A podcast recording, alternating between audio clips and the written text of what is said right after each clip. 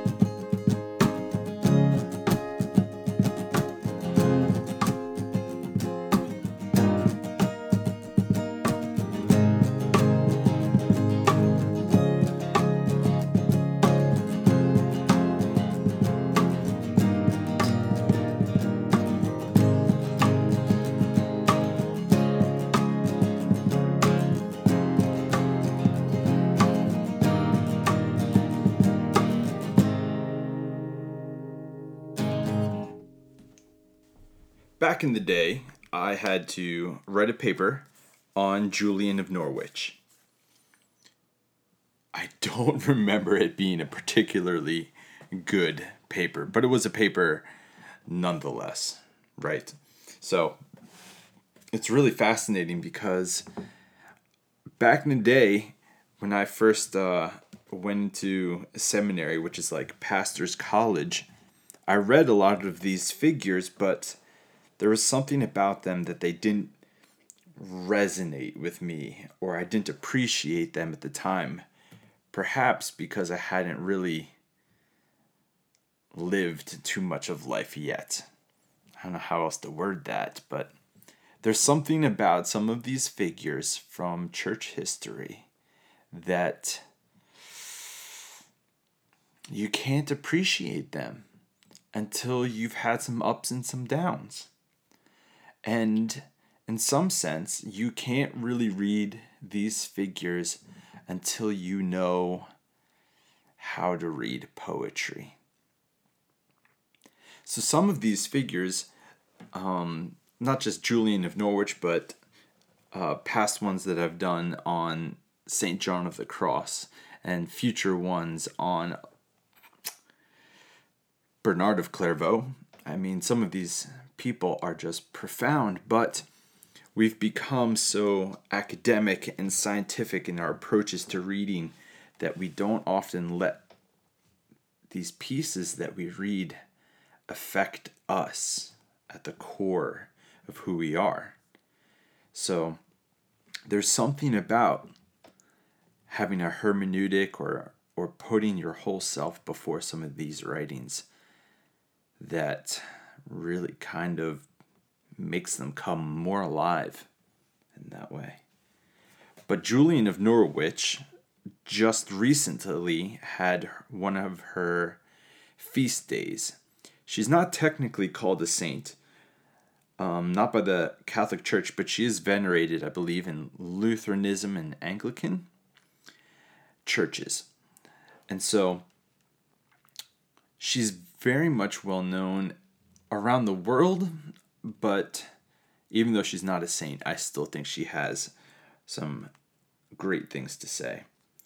She is potentially the earliest female writer in English history. So she lived from 1342 to 1416.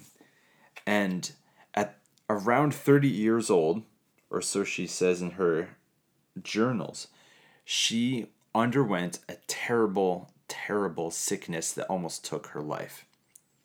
And in the midst of this, her mother was there by her side trying to attend to her. And there was a, a point where she even was given the last rites, which in the early or medieval ages, that's what the Catholic Church used to do. They would give you your last rites before you pass away. R I T E S. But when she was in this terrible sickness, she saw 16 visions, which she wrote about immediately. When she recovered her health, she took out everything that she could to write with. But the fascinating thing is that she rewrote them, these reflections on these visions, 30 years later. And so, what are some things that she says that are really deep? Well, she's well known for describing God as mother, or at least describing God as having maternal qualities. There might be something to the fact that her mother was there as she was almost passing away. The attentiveness and the care, and maybe the love that she felt as she was lying there almost dying, looking up at her mother that really taught her a lot about who God is and what God is really like. She was far more Trinitarian in her approach than most people her day. And she said some really interesting lines, such as to love means to include having a willingness to suffer pain for the other. And then she even goes in other places to talk about how the atonement or the ability of God to fix things is far, far greater than Adam and Eve's or yours and mine abilities to mess things up. And yet, here we are sometimes in church circles that seem to emphasize the opposite of that. But Julian didn't, didn't go that route. And so, in some of her writings, she said some things that have really become famous quotes.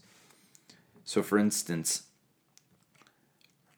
her most famous one might be All will be well, all will be well.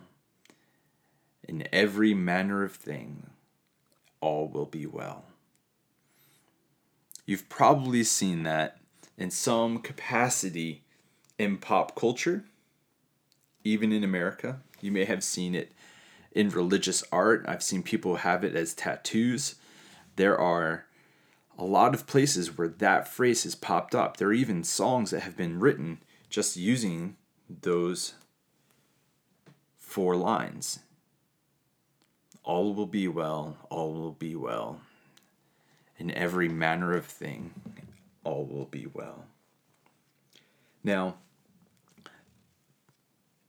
the real struggling thing about this is as I was rereading Julian of Norwich and going through the showings, which is what this 16 reflections are called, the, there's a short version and a long version. Again, I said they're about 20 or 30 years apart from one another the short and the long version have that line All will be well, all will be well. In every manner of thing, all will be well. But it comes after she says sin is necessary. Now, whoa, whoa, whoa, whoa. That seems quite a large statement. Sin is necessary she doesn't quite go into defining why she says it that much. It's kind of elusive the way that she writes that, but how dare she say that sin is necessary? But if we look at this, I'm going to flip open uh, my copy. It says, uh, I, I'm holding in my hands the Classics of Western Spirituality edition of Julian's showings. And uh, in the 27th chapter, she writes, And so in my folly before this time, I often wondered why, through the great prescient wisdom of God, that the beginning of sin was not prevented. For then it seemed to me that all would have been well had God prevented sin. The impulse to think this was greatly to be shunned, and nevertheless I mourned and sorrowed on this account unreasonably, lacking discretion. But Jesus, who in this vision, this is her 13th vision, informed me about everything needful to me, and answered with these words and said, quote, Sin is necessary, but all will be well, and all will be well, and every kind of thing all will be well.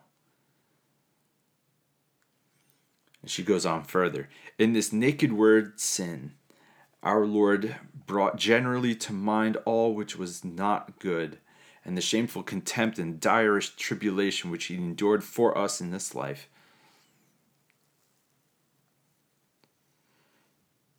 For we are all in part troubled, and we shall be troubled, following our Master until we are fully purged of our mortal flesh and all of our inward affections which are not very good.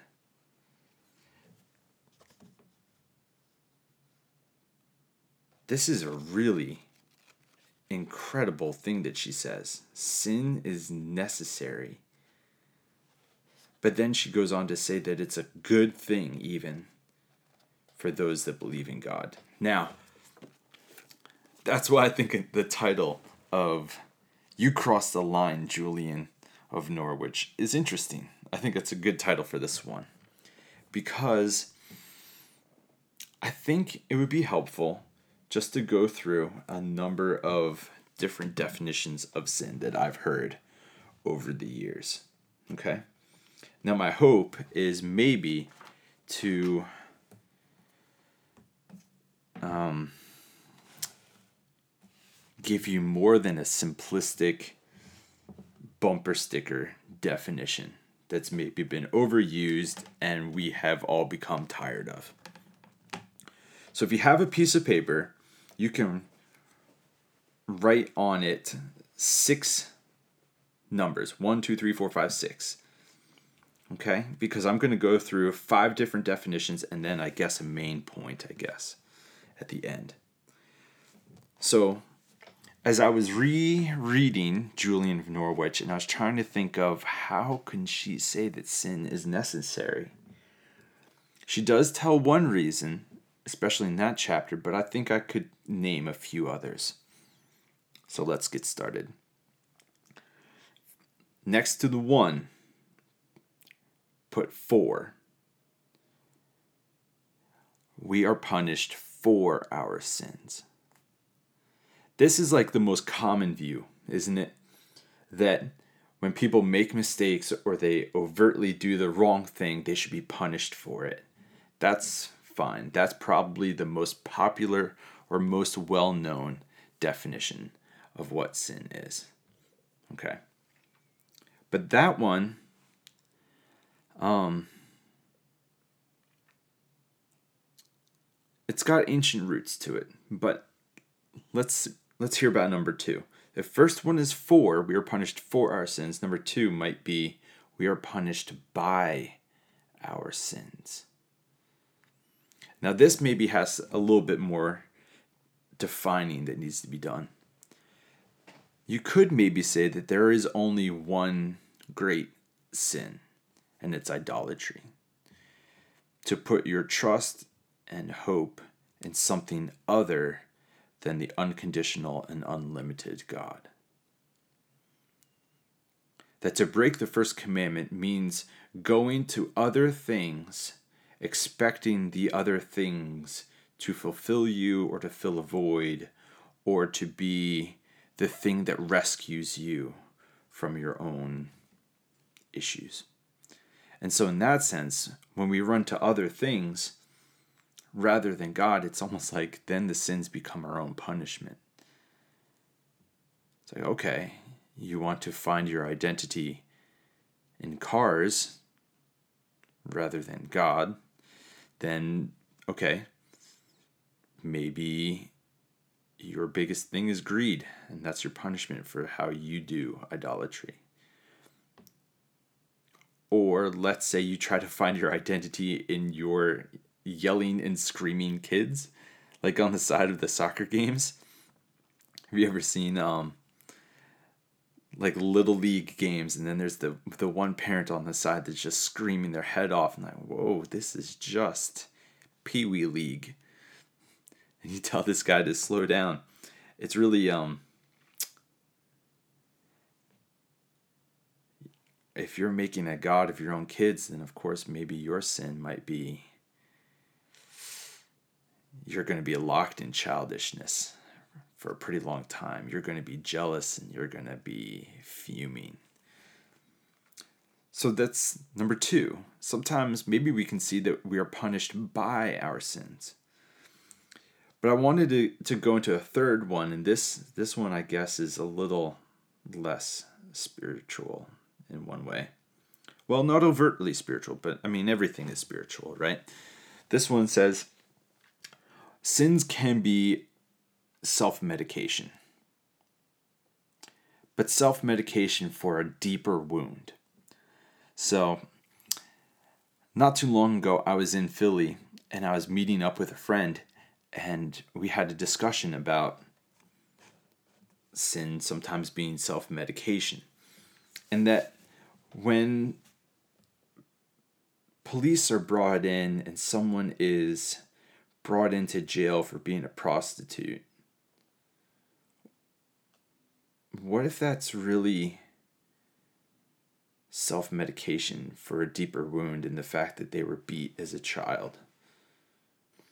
Or let's say the person that's caught in an endless cycle of addiction and alcoholism is there not maybe a deeper wound in there that the mother was negligent and abusive verbally?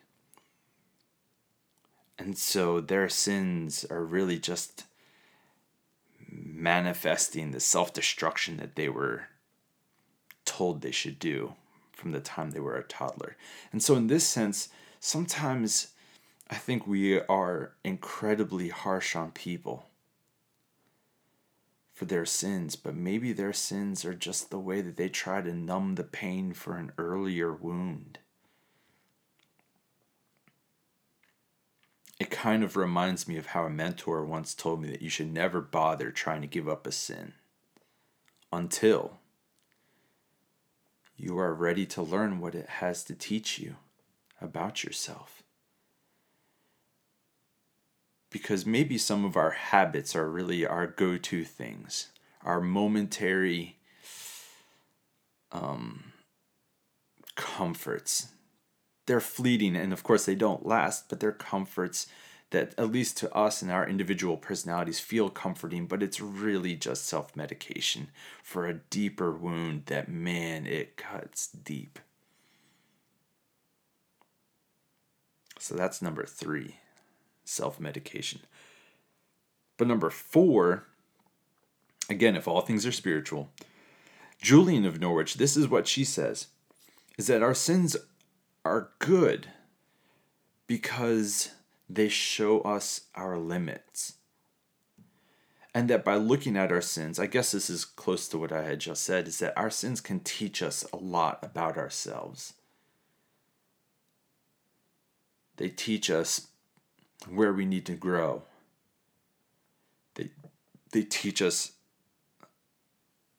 the places where we really need other people's help. And so I don't know if Julian's meant necessary as in it has to happen, or is it sins are just unavoidable because we are limited. We get exhausted, we get tired, we get frustrated, we get jealous, and so sometimes we just get angry or we judge or we become impatient with one another.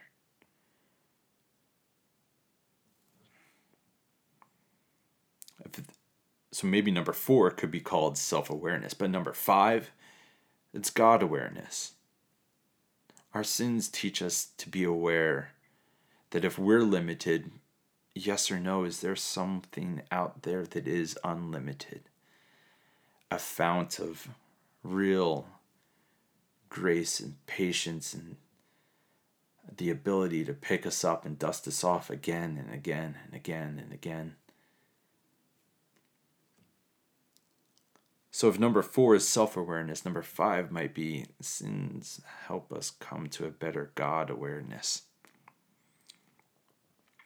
But all this comes around to say, um, in in some church circles or in some religious communities, you may have heard it put that the faith is really just about avoid sin, avoid sinning, avoid sinning, but it never gets to the deep root of anything.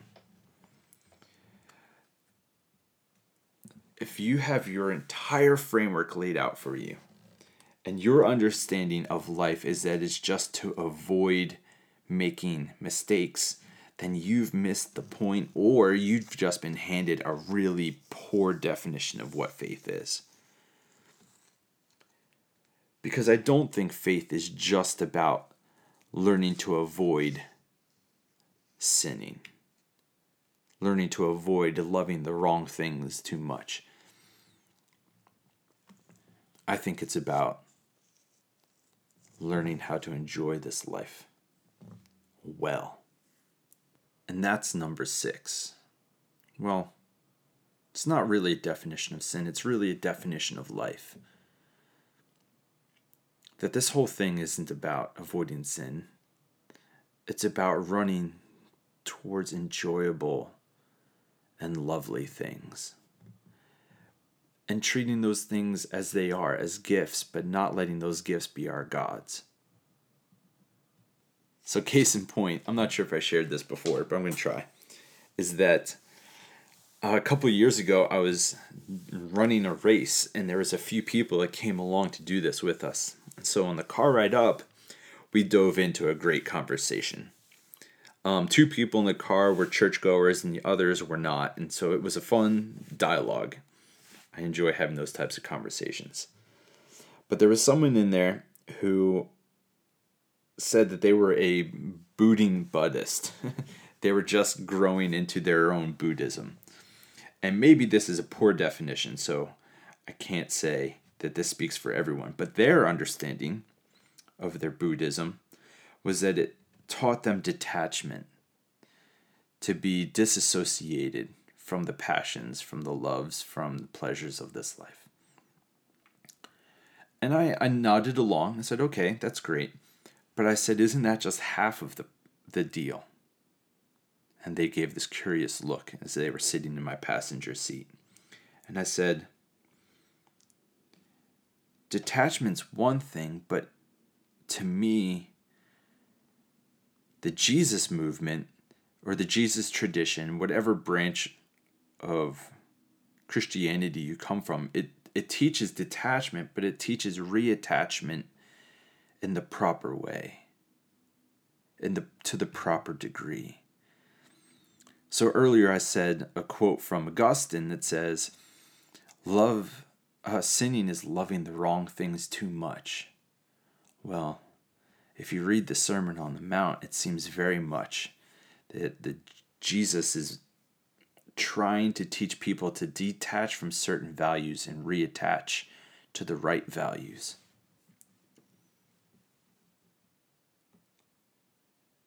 maybe we've got to stop and rethink the way we approach life. Because if we think life is all about avoiding sin, but it has no place for joy or, man, just living life well, then that's not something that really excites me. And hopefully it doesn't excite you either, because there's no reason anyone would be excited about a life that doesn't have joy or fun or adventure or learning how to walk out in the open field and just appreciate and enjoy every blade of grass, every brush of the breeze, every cloud that flies overhead, and every leaf that drops in fall.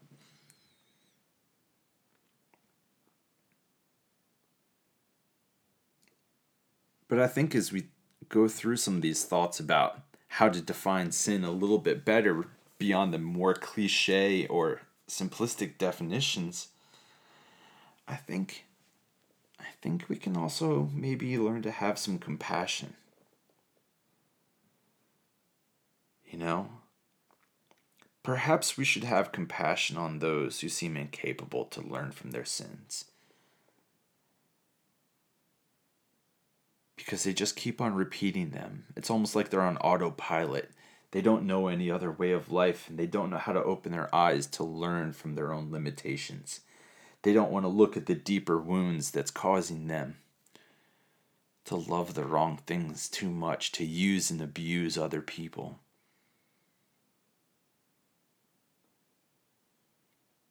Maybe we need to stop like I said, just have a little bit more mercy, have some compassion. And as the pastor theologian Karl Barth says, is we need to take other people more seriously than they take themselves. Because sometimes we can't see our own habits, we can't see our own scripts that we follow, we can't see the fact that each of us have got our own favorite sins. And I think that brings me back to the title is that you've crossed the line, Julian of Norwich. She says something really deep here. She says sin is necessary. Maybe that means it's unavoidable. Um, maybe it means something else. Don't I need to read her a little bit more before I can fully answer what she might be saying there, but it's about crossing a line. Yeah, in, in classical definition, sin might be disobedience to God's law, but I mean, that's about crossing a line, isn't it? It's just crossing a line. It's about crossing the line above us and, and doing things too much, trying to make ourselves bigger than we ought to be. We're just humans.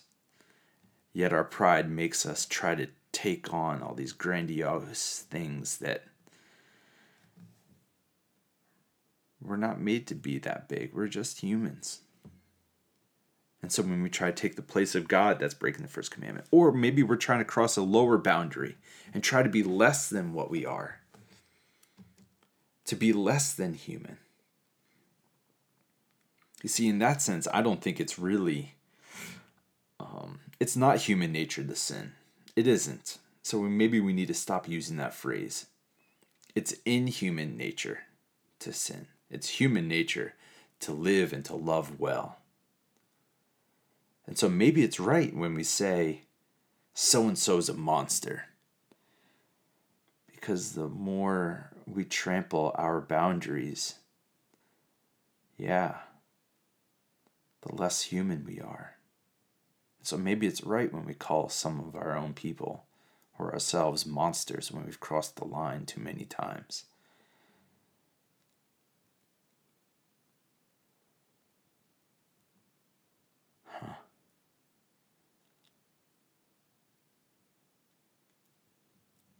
Our limits are a good thing if we let them teach us. And our sins, yeah, we need to make a atonement for them too in our own way. Maybe God has fixed the gap between us and Him. But God also wants us to go back and fix the gaps between one another. Because when we trample over the boundaries and we don't respect one another's personhood, that means sometimes I might trample other people or they might trample me. And that isn't the plan for everything, isn't it?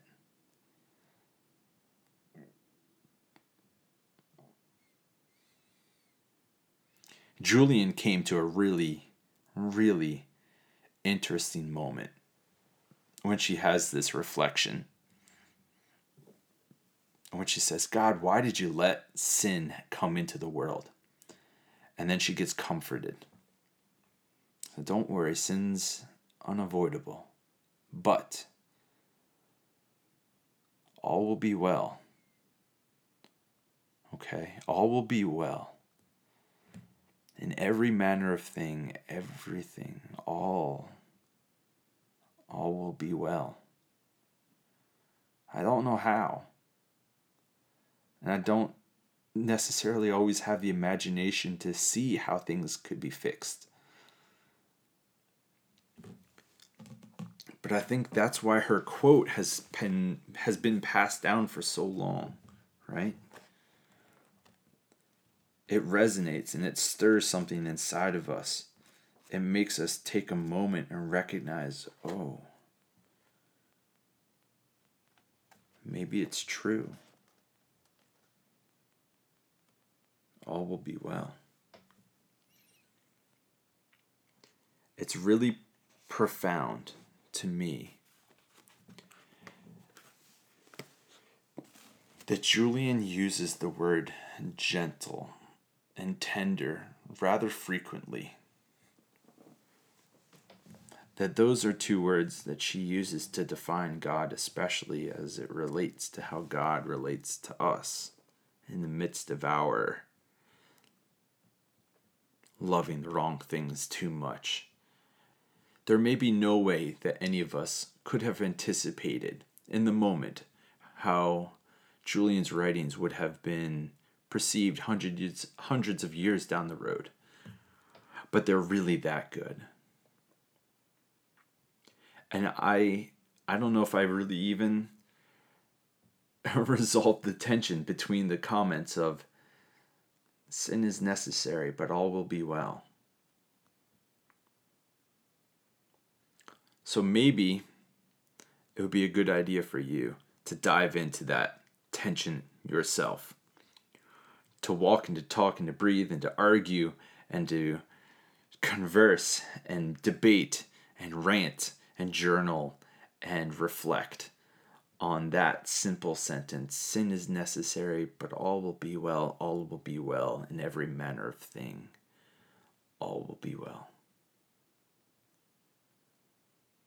you do that and I'll do it too and then maybe we'll come a little bit closer to finding out what it means to really live a life of faith that sits between the tension, that recognizes our limits, but then says, I trust that there is a scope and a plan to all of this. Man. I don't know what else to say. So I will just say, onward and upward. Okay? May all goodness, beauty, and truth and love be unto you. Peace.